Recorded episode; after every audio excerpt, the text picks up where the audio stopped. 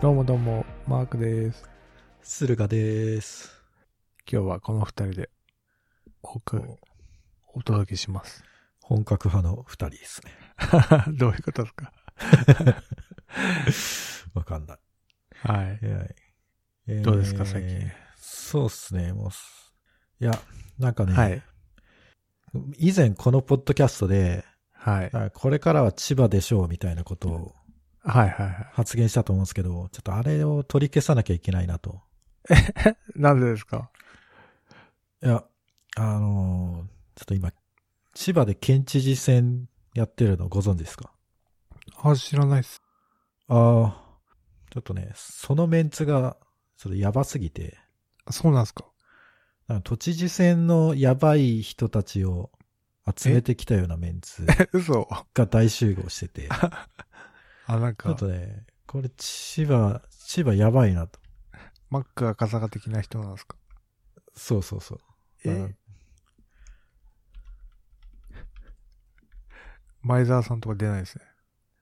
前澤さんは出ないですけど、そうですね、まだ前澤さんが出た方がいいんじゃないかと。え、そんな感じなんですかいや、なんかね、な、どの人がちゃんとした人なのかわかんないぐら い、やばい、あやばい人ばっかなんですよ。マジですかあ、後藤輝樹も出てるんじゃないですか そうそうそう。へえ。そんなことになってたんですね。千葉大丈夫ですか千葉やばいんですよね。なんか一見なんかまともそうな人も実はやばいらしくて、見た目あ、が。そうなんですかそう。ところ、もうこの、なんか熊谷さんっていうのが千葉の市長ああ、で、書いてあるんです割ね。と、割と有名なはい有。名っていうか、まあいいです。なんか、シムシティを、あの、はいヨッピーと一緒にやったりとかで すね。そう謎いうのメデ情報ィア戦略も上手い人なんですけど、あ、でもそうなんですね。多分その人以外多分全員やばいんじゃないかなっていう勢いです。 あ、そうなんですか。いや、まあみんな、みんなまあ一生懸命やってるんだろうけど、これは、これはって。あ、じゃあ、できレースみたいな感じなんですかね。まあそうでしょうね。ああ。まあ、なんで、今までこう、こんな面白メンバーが集まるの都知事選ぐらいだったのに。なんで千葉にまで波及してきてんだ。あ、俺、千葉の県知事選意識したの今回初めてかもしれない。あ、まあですか。 ちょっと現職の時も、ちょっと残念感が、あの、世間的にあったんですけどあ。まあ、いろいろありました ね。そうですね。まあちょっと、なんか千葉もやばいことになってるという。まあ、ある意味、タレント揃い。そうですね。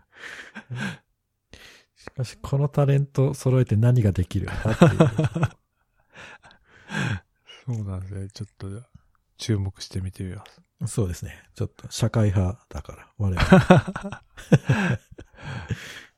はい。はい。じゃあ、何から行きましょう。そうですね。いやなんか全然どうでもいいんですけど、はい。あの、私、会社の口座、メインバンクはい。にジャパンネット銀行っていう、おーまあネット銀行を使ってるんですけど、はいはいはい。なんかそれがですね、来たる4月1日2日ぐらいから名前が PayPay 銀行に変わるんですよ。ああ、らしいですね。そう。で、名前変わるってなると、多分中の人めっちゃ大変なんですよ。ああ、そうなんですか。そうもうす多分中のコードとか全部変えなきゃいけないとか、まはいはいはあ、いそのポスターをすり直すだけじゃなくて、その多分中の仕組み的なとこもかなりがっつりやんないといけなくて。確かに。で、それで、なんか、他の金融機関への振り込みが、4月2日の金曜日の15時から、4月5日月曜日の8時30分まで一切できなくなるんですね。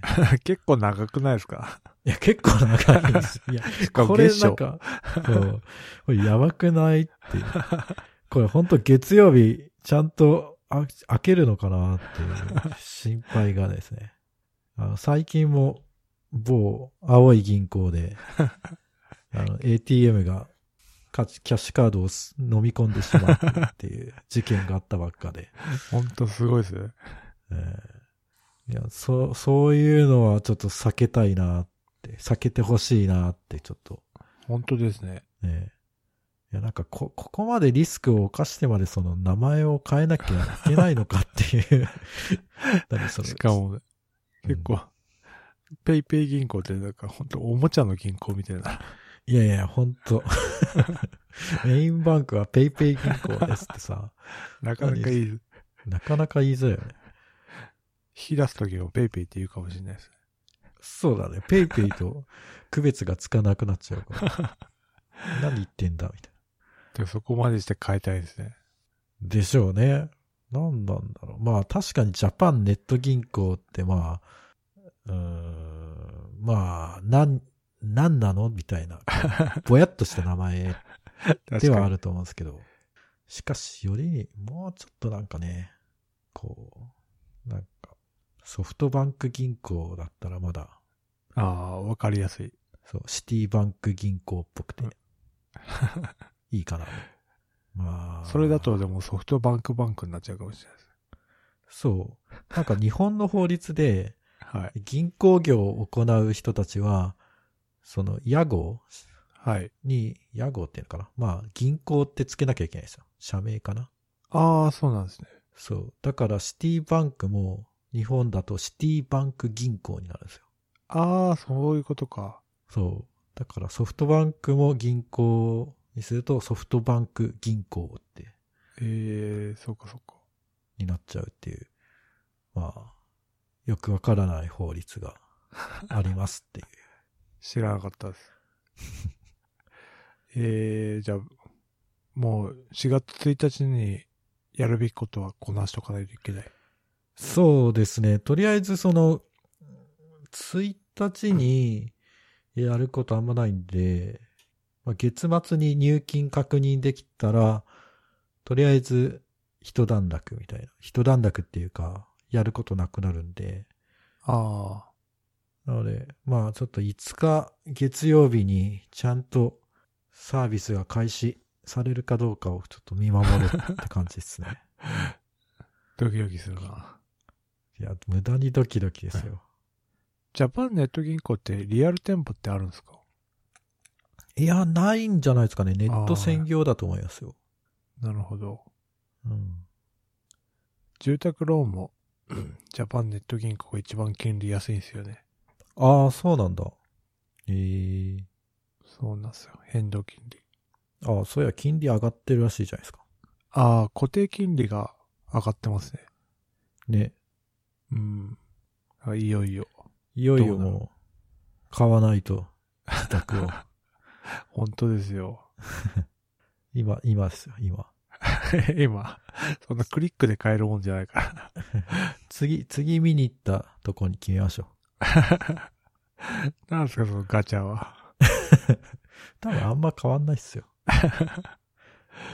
まあね、うん。難しいです。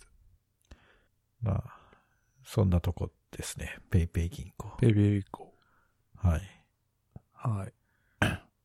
じゃあ、次は、私で、文具屋さん大賞2021発表されました。おー。 え、これ初めて知ったんですけど、割と有名なんですか いや、この全然タイ有名じゃないと思うんですけどね。ああ、そうなんだ。不走者って出版社がやってるそうですね。あの、 目玉のマークの。の。ああ、フジテレビみたいなやつか。そうですね。あーが出している。まあ、な、いつから始まったの ?2019 年から始まってるっぽいですね。だから最近、割と最近だか歴史が浅いです ね。ら。 そうそうそう。え OKB は古いんですけどね。ー、OKB。 お気に入りのボールペンの、知らないですか。 知らないです。 AKB ならぬ、ボール ペンの、そんあなるんの。ですへえ。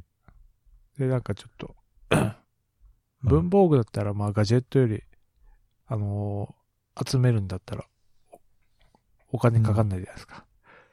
確かに。なんで、うんまあちょっとこういう本を買ってみて、うん。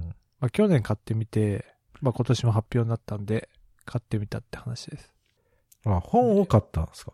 そうなんですよ。これ本なんですよね。毎回。あ、そういうことそうなんですよ。。へーあ、じゃあ、この対象の何かを買いましたとか、そういうことじゃな、ないですね。あ、対象、あそうですね。対象のやつは買ってないんですけど、うん。毎回この不走者が、その公式本っていうのを出して、うんそれで、その対象とかいろいろ載ってるんですけど。うーん。で、まあその中で、なんかボールペンとかって、もう、俺の中でジェットストリームで止まってたんですよ。まあ、僕もそうですね。あれやっぱそうですよね。そうですね。ジェットストリームに勝るボールペンはないと思って生きてますから。あの、なんか、 ゲルインクが出た時の衝撃で、や っぱジェットストリームがもう、まあ未だにランクインしてるんですけど、うん。そうすごいんですよ。うん。でもそこで止まってたから、まあなんか久々に、まあなんかあるかなと思って、見てて、えー、っと、今回はユニボール1ってやつが、三菱の、へえ三菱鉛筆のユニボール1ってやつが受賞してましたね。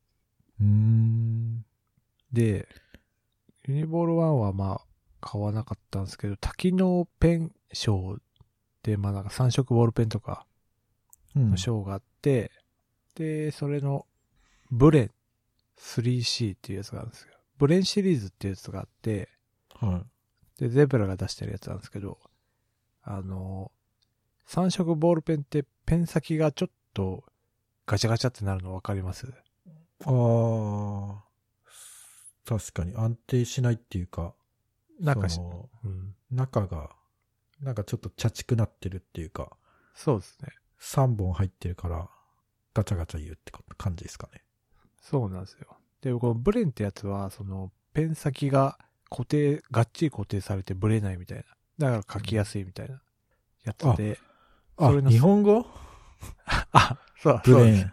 ブレン。ああ。 カタカナでブレンなんですけど、まあ、ブレないみたいな 意味。そう。そういう、は、そうなんですよ。か。で、あの、それの3色ボールペンっていうのが出て、うん。で、それが3色ボールペンなのに、ブレないみたいな。おー。で、まあ、なんか買ってみたんですよね。うん。そしたらまあ、まあ確かにブレなくて書き心地はいいんですけど、ゲルボールペンじゃないから、あいわゆる普通のボールペンなんですよ。はいはい。まだだからそこがちょっと気になるかなみたいな。あー書き味はやっぱゲルインクの方がいい。いいそうなんですよ。おゲルボールペンね、最強、ジェットストリームは、ジェットボール、あジェットストリーム派ですかボールペンは。ーそうですね。うん。何ミリ使ってます普段は0.7ですけど、ああ。なんか書類とか書かなきゃいけないときは0.5を使ったりとか。あ、書き分けてるんですね。そうですね。やっぱね、0.7書き心地最強なんですよね。そうですね。ちょっとね、確かにそうですね。書類とか書くのは太くなっちゃうかも。うん。なるほど、やっぱ、ジェットストリーム派か。俺はね、ペンテルのエナーゲル派なんですよね。え、投げるエナーゲルってやつなんですけど。はいはいはい。まあなんか同じゲル系のボールペンをうんペンテルが出してるんですけどね。で、その、今回1位だったユニボール1もゲルインクですね。ああ。うん。あっていう感じで、まあ、ボールペンとか文房具、ちょっと最近買い漁ってるっていう感じです。そんな書きますか普段。 それ聞いちゃいますいや聞くでしょ。 いや、純粋な疑問として。いや、むしろ買ってから書くようになりましたね。 逆じゃん。 あ、そう。うんえー、え、何書くんですかメモ。メモと、うん。もうスケジュールをもう、手書きに今移して ます。あ、そう。Google カレンダーじゃないのにな。そうそう Google カレンダーとかじゃなく、ウェブとかには、もう、情報はの載せないぞと。いやそういうわけじゃないですけど、なんかちょっと手書きを今、やってる って。でも言うてもそんな俺スケジュールないから、うん。まあ仕事のタスクが、まあ仕事は普通に Google あカレンダーにガチガチャ入れてるんですけど、うん。あと、to do リストうん。あ、ププラライイブ、トはゥいードゥリストはトゥードゥイスト。いや、えーっとですね、to Google do のリストは Microsoft の to do ってやつがあるんですけど、うん。それ使ってます。ええで、あと、TikTok っうん。て知ってますわからないです。な踊んるか SNS ですかね。それ TikTok ですね。は TikTok っていう ToDo のやつがあって、そいつも、チックチックか。い。チックチック。 TICK、TICK っていうやつがあるんですけど、これはなんかルーティンとか、毎回決まったルーティンあるを入力するのに、すごい特化しててう、ん。こいつもたまに使ってますけど、最近は使ってないですね。Microsoft の ToDo ですね。うん駿河さんどんな感じですかあんま書かない。あーあ、なんか、メモみたいなのは書、書きますね。あなでも、後から見返さないし、何のために書いてるんだろうっ ていうのは、ちょっとずっと疑問なんですけど、まあ確かにね。なんか、やっぱり文房具好きで、好きというかなんかこだわりがあって、あの、ノートは無印の、なんかはいリング式の無地のやつを使ってあーはいはいはいて、で、ペンはジェットストリームみたいな。ああ。そのえー無印のやつは、はい。完全線もないし、本当無地な感じですかあ、そうですね。何も書いてないです。えーなるほど。え、び大きさは、大きさは A4?A4 じゃなくて A4 か。A4 ですかね。はいはいはい。普通の大きさの感じですね。あ、嘘っすね。B4 かなこれは。ああ。はこ、この、いはいはい。こんな感じの。あ、ちょっとまあコンパクト系な。そうそう。机に置いといても邪魔じゃなさそうなやつですね。そうですね。なんで、まあ、ここういう感じで。おおー。説明するみたいがスタイル CSS だ。なるほどうん。あれ、それ、今何で書いてましたあ、これはなんかね、ちょっと太い、太いですよね。太いめの、はいはいはい。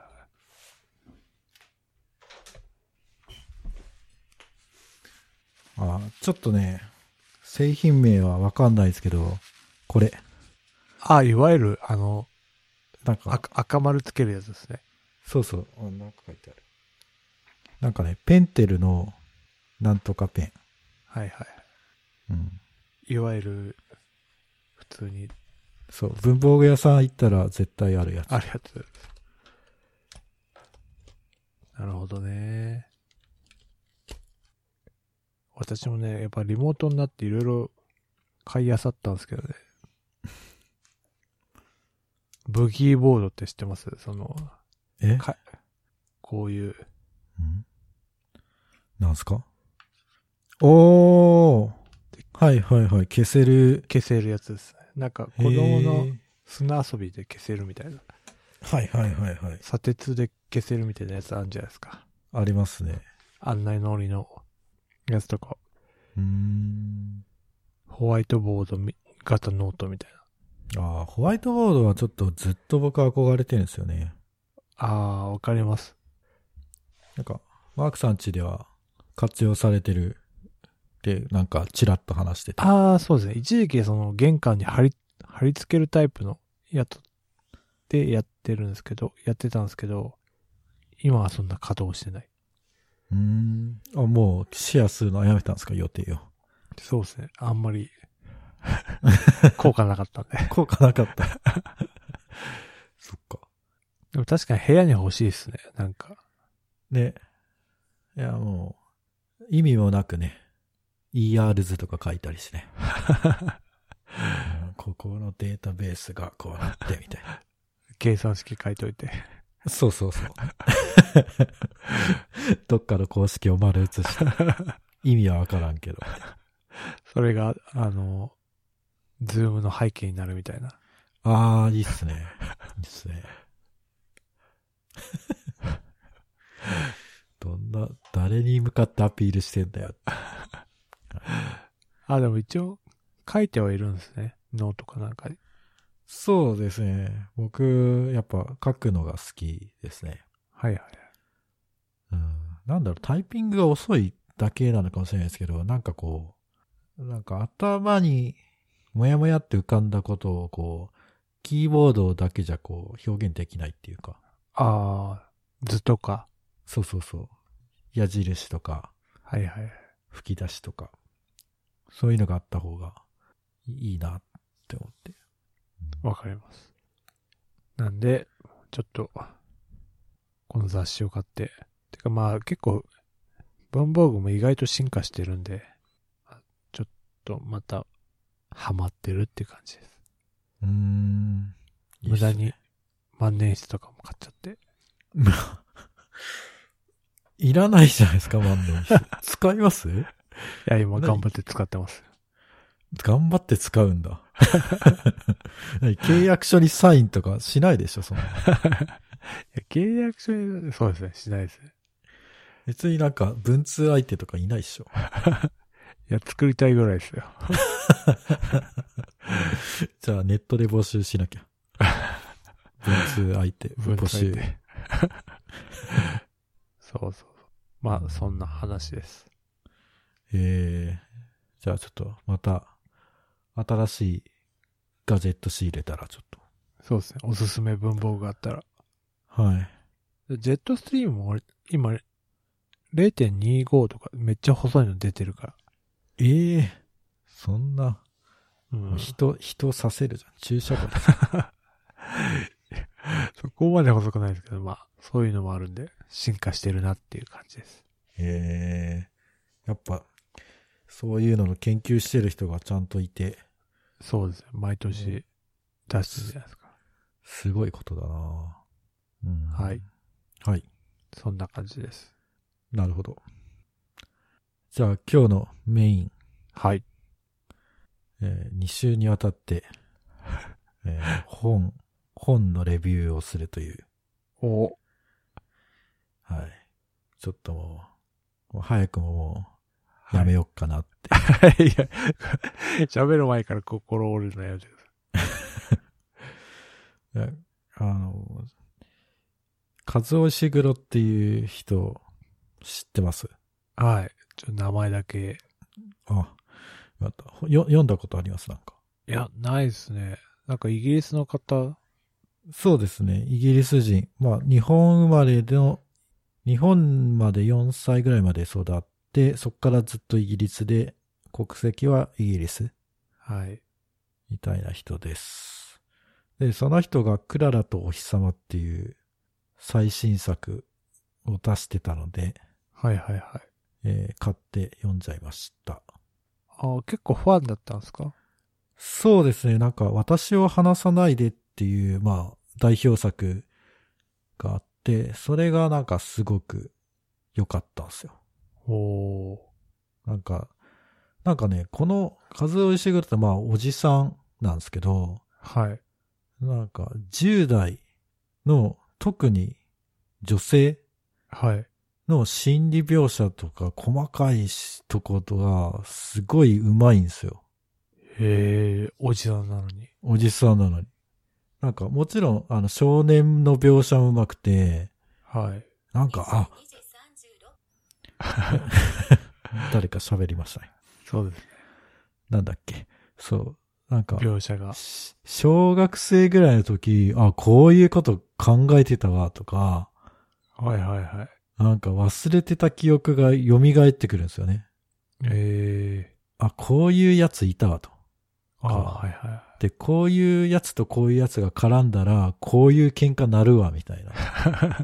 めちゃくちゃリアルなんですよ。えで、そういうところ、そうですね。それがすごい印象的で、まあ最新作出たんで、新刊かと。そう、まあ読んだんですけど、はい。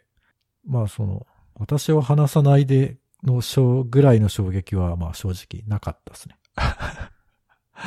早くなんも。はい。まあ、なんかは、すなんだろうな。まあ淡々と、ほんと淡々と始まって、はい。まあ、ちょっとした山場はあるんですけど、まあ、淡々と終わるんですよ。あ、そうなんですね。ジャンルはどんな感じなんですかこれは何なんですかね一応近未来を描いてるんで、ちょっと、その、サイファイっぽい感じ、ファンタジーか、SF か、みたいなうーん。感じですね。その、このクララとお日様のクララっていうのが、まあなんか AI のロボットなんですよ。ああ、はいはいはで、なんかその時代の、まあ、10代の少年少女たちは、一人一体その AI のロボットを買って、えー親友みたいに一緒に過ごすことで、なんか、健全な精神を育むみたいな。い。なるほど。面白そうですね。確かに。そう。で、まあその、だからちょっと、今よりも未来っていうか違う世界線なので、はいはい。なんか細かいところが、なんか、こう、今、こ、この現実と違って、で、それがなんか、え、それって何みたいな、こう、謎、謎なポイントがいくつかあるんですけど、はい。それがまあ最初はわからないまま、話が進むにつれて、こう、徐々に明らかになってくる、みたいな、っあていう話ですね。あ、なるほど。その、え AI を、あ、やっぱ性別はあるんですね。クララって別に、へあ、一応男性型、女性型みたいのがあって、え、で、まあ、なんですかね。まあでも、そんなになんかこう、まあ、うん、なんだろうな。まあ普通の人間と変わらないんです。ああ、あ、ロボット。じゃ、うんドラえもんみたいな感じじゃなくて、完全にそうそうそう。親友みたいな。なんかフランス人みたいな見た目をしているみたいな描写があって。そうなんですね。そう。多分、もう見た目は完全に人間はいはいはい。ですね。えーそうですね。で、まあ面白かったのが、はい。あのーまあ、AI なのに、な、AI だからなのかわかんない。なんか、意味不明な行動っていうか、意味不明なことをしだすシーンがあって、はい。なんか、うーん、ちょっとネタバレになるんですけど、はい。なんか、このクララ、あの、太陽を信仰してるんですよ。あ、そういう進行とかあるんですね。そう、なんか急、急に宗教が出てきて、宗教が出てきてってい うか、神様にお祈りすれば願いが叶うみたいなことを突言い始め然るお言い始めるんです。へえ、だからこれはすごい面白くて、えーまあその、なんでそんなことを思ったかっていうのは、まあ作品中で明らかにならないんですけど、うん。その、まあ一つは、まあ単純にそのロボット、AI ロボットのバグああ。で、もう一つは、えーなんか AI が人間よりもすごい賢いから、はい。実はその論理的にお日様にお祈りすれば願いが叶うって思ってやってる。ああ、どちらか説。な説っるほど。ていうのがあると思ってて、で、それはなんかどっちっていうのは特に明らかにならないんですけど、最後まで。うんうんだからその、だから、なんかこう、宗教っていうのは、なんか、まあ、科学的じゃないから、こう、まあ、今は、そういう宗教的なものがメインストリームには、なんだろうな。メインストリームというか、まあ、まあ、ひ科学的じゃないっていうことで、まあ、否定されがちだけど、実はその、科学で分かってないだけで、えー、本当は、もっとすごい意味があるのかもしれないね、みたいなはいはい、問はいい。かけをしてるんですね。なるほどね。まあ、そうですね。ストーリー自体はすごく淡々とうんうん。進んで、だクララとその主人公との成長期みたいな。そうですね。まあ、女の子は、ああ、クララは成長、もう最初から完成されてるんでしないんですけあどあ、、そうか。女の子は、なんか病気なんですね。で、その病気になった原因も、なんか最初わかんなくて、うーん。でもなんかどうも母親のせいらしいぞとか、うん。で、さらになんかこのままではこう、病気が進行して、亡くなってしまう。だから、クララ、てんてんてんみたいな。そこが、まあなんか話の、なんですかね、クライマックスにつながっていくんですけど、はいはい。そういう、まあそういう少少女と少女のお話みたいな感じですうね。ーんあともう一個のテーマは、なんか過干渉な親、過干渉。干渉しすぎる親。あもうだからもう何から何までもう子供の将来を決めつける感じの親が二人ぐらい出てきて、あ、二人、はい。なんか主人公の友達の男の子のお母さんと、はい。その主人公のお母さんが、まあ子供の将来のことを考えてこう出しゃばってくるところとかが、まあ面白かったっすね。っおていー。う。まあ、文芸っすね。ちょっとまあ、読み解きが結構あんのかうーん、そうですね。まあ多分、うん。でもなんかこう、あんまり、だから、な、なんなんですかね。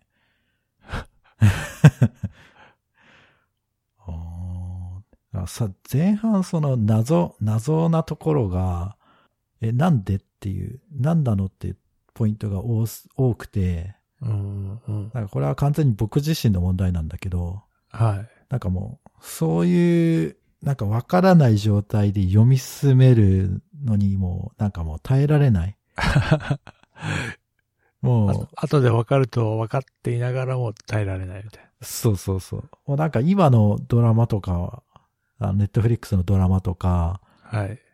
あまあ、あと、まあ、鬼滅の刃とかでもそうだけど、もうちゃんとね、しね、炭治郎自分が今こう思ってるっていうのをすっごい長々と説明してくれるじゃないですか。まあ、炭治郎は特にそうですね。あこんな、すっげえわかるわ、お前って。お前の気持ちわかるわ、って完全に教えてくれますからね。教えてくれるでしょ。なんかそれがね、ないとね、ちょっと、えーって。何何この、この人たち。な、ななんでこの人たちは、この子に対してこんな偉そうなのとか、はい。なんか、それがなんかその作、その作、その世界で当たり前のことなのか、その人特有のものなのかとかもわかんないから、はいはいはい。もうなんか、こう、もやもやが溜まっていく。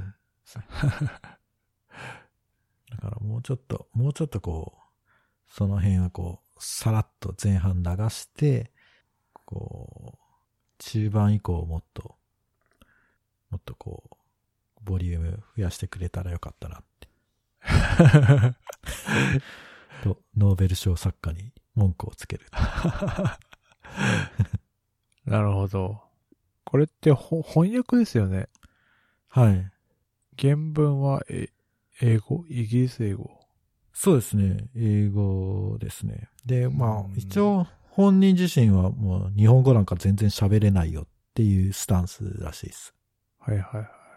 でもす、でも少しはね、喋れるっていうか、わかると思うんだよな。ああ。多分ですけど。なるほどね。じゃあまあ、まあ、その、私を捕まえてうん。よりは、話さないで。あ、話さないで。うん。 よりは、って感じ。うーん、そうですね。作品のその読んだ時のインパクトっていう意味では、うん。いやちょっと、んなかったですね。おーまあ、いや普まあ通に面白いかな、みたいな。そう、そうだね。うん。うん。じゃあまた新刊出たら買う感じですね。そうですね。また次の作品出たら、また買います。おー結構読むんですかこういう文芸系。いやー、あんまり読まないですね。な、なんで読んだかっていうと、はい。僕、あの、村上春樹が好きなんで、はいはいはい。あ村上春樹が同時代に生きてる小説家で誰が好きですかっていう質問に対して、数尾石黒を挙げてたんで、おーあ、そうじゃいあうこと読んでみっかって。か。なるほどね。そう。そのつながりだったんです。そうですね。まあ、村上春樹はみんな通る道だから。うん。ちなみに何が好きですか村上春樹この話しましたっけいてなや、かしてない気がする。いや、何が好きなんですかね。多分、一番最初に読んだのが海辺のカフカっていうあやつで、それの、やっぱ最初のインパクトがすごいでかくて、あ。はい。で、その次にノルウェーの森を読んだんで、おーノルウェーの森が2番目みたいな。結構長いのから行くんですね。ああ、そうですね。あんまり、なんか、長さは意識してなかったですけど。うんうんうん、他になんか追っかけてる作家とかいます文芸系。ああ、ええ文芸系はいないっすね。うそんっかけてはいないかな。そうなんです。じゃあ本当村上春樹と和夫石黒。そうですねう。ん。何買ったんだろう、最近。うん、あんま買わないですね。あと、SF ではテッドちゃんっていう作家が好ああ。あ、そうですき。ね。前も紹介ししてくれてましそうですね。うん。まあ、ただ、テッドちゃんは、残念ながら超佳作なので、た。はい。まだ本を2冊しか出してないので、そっかそっか。まあ、か、紙の鳥で。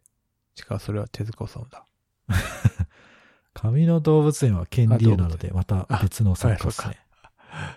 そう、だから中国人の SF すごいああ。多いんですよね、最最近。近。暑いっていう。三体の人。そうそう、三体の人もいるし。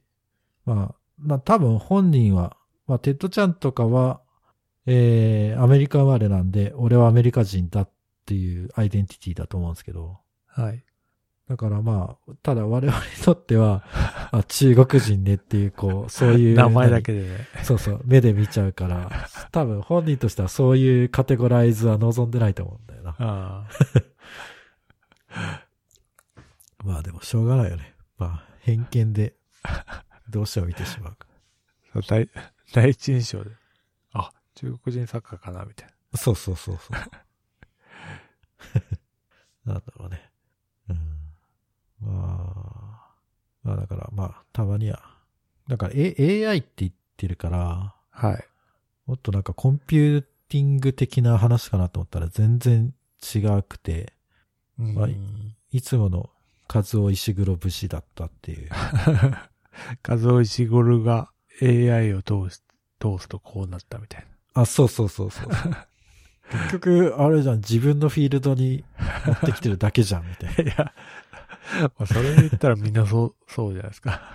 まあそう。自分のテーマ設定っていうか。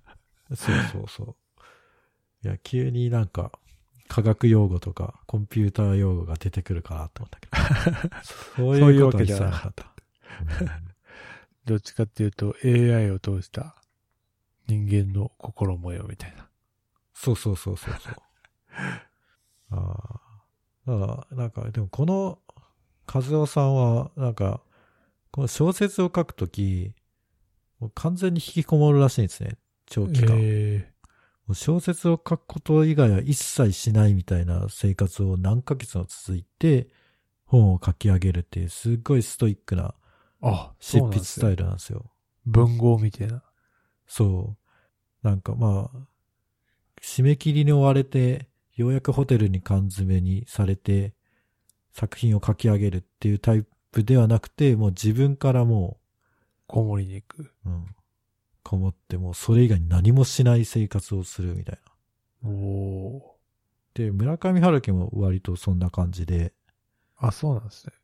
そう、なんか朝4時とか5時とかそのぐらいに起きて、で、ランニングするかしないか忘れましたけど、もう午前中に執筆をなんか集中して、長編小説書くときはやって、で、午後はなんかこうリラックスして、プール行ったりとか、のんびりしたりして、もう夜は8時とか9時に寝るみたいな。